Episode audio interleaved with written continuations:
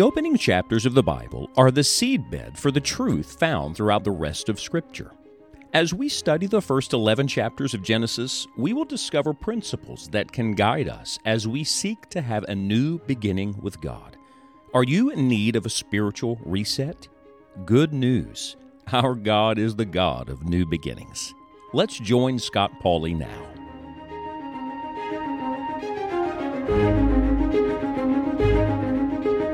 One of the saddest things that I ever witness is knowing someone who had humble beginnings, don't we all, who had a simple start, and yet somewhere they forgot where they came from. Now, perhaps through the years you've heard someone say, "Don't forget where you came from." They mean by that, never forget who you are, whose you are, where you were, where you would be if it wasn't for the wonderful grace of our Lord Jesus Christ. When we return today to Genesis chapter number two, uh, we are literally going to where we came from. Where did we come from? We came from God. That's very important to recognize that, because it also reminds you where you're going to. Of Him, through Him, and to Him are all things, the Bible says. And so when you get to the origin of man, you also come to the objective of man. We were made by God. We were made for God. We came from the Lord. Guess where we're going when we leave this world? Back to the Lord. And so we come to Genesis chapter two, beginning in verse number four. The Holy Spirit begins to, may I say, fill in some of the blanks for us. In Genesis chapter one, we had a description of the creation week, the six days of creation, then the day of rest. Well, when you come to Genesis chapter number two, uh, this is not uh, chronologically later. This is a recap, if you will, with an emphasis placed here on man. Because remember, man was the prize of God's creation. He was the pinnacle. He was the one created with a living soul, different than the rest of the animals. Not just life in his body, not just the ability to respond to the world around him, uh, but within him, the spirit uh, that could respond to the God who made him. And so we read Genesis chapter two, beginning in verse four, "These are the generations of the heavens and of the earth when they were created, in the day that the Lord God made the earth and the heavens. And every plant of the field before it was in the earth, and every herb of the field before it grew, for the Lord God had not caused it to rain upon the earth, and there was not a man to till the ground. But there went up a mist from the earth, and watered the whole face of the ground." Let me pause and just say, uh, that's why when you come to the story of Noah and the great flood and the rains coming from heaven, it was such a strange thing, because men had not yet witnessed water falling out of the sky. God watered everything with the mist from the ground.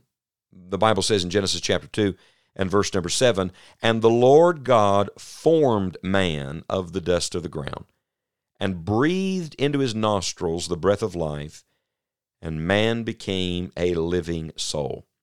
And the Lord God planted a garden eastward in Eden, and there he put the man whom he had formed, and out of the ground made the Lord God to grow every tree that is pleasant to the sight and good for food, the tree of life also in the midst of the garden, and the tree of knowledge of good and evil. And a river went out of Eden to water the garden, and from thence it was parted and became into four heads. The name of the first is Pison, that is, it which compasseth the whole land of Havilah, where there's gold. And the gold of that land is good, there's bdellium and the onyx stone. And the name of the second river is Gihon, the same is it that encompasseth the whole land of Ethiopia.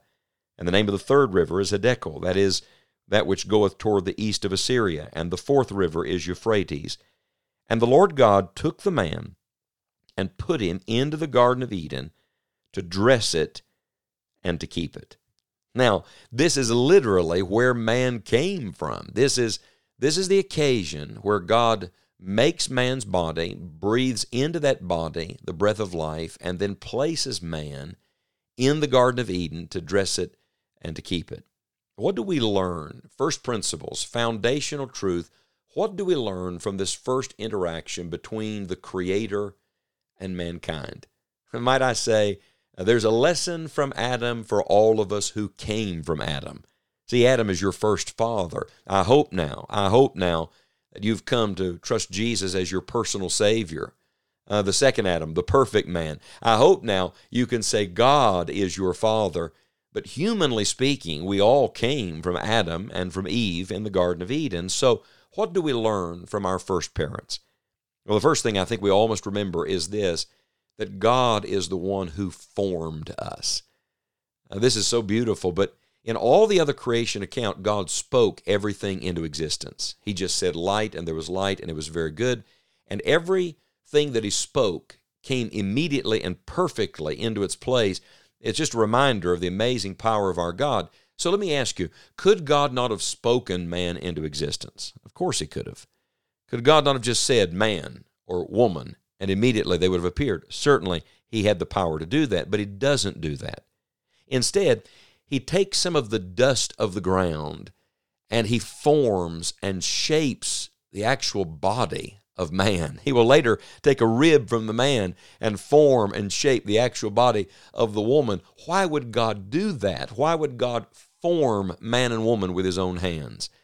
Well, I believe there's a tremendous principle in this we must remember. Look, don't forget where you came from. From the beginning, God wanted it always to be remembered and pictured that our life was in his hands. Now, the Bible says he upholds the world with the word of his power. So the whole world hangs on his word. One word, it comes into existence. One word, it will be judged and consumed someday. But friend, your life is not just held by the word. Your life is held in the hand of Almighty God, an all-wise hand, an all-powerful hand. Now, this is very important, an all-loving hand. You see, there is a tenderness, not just a power, a tenderness with which God is dealing with man and dealing with woman, his hand on our life.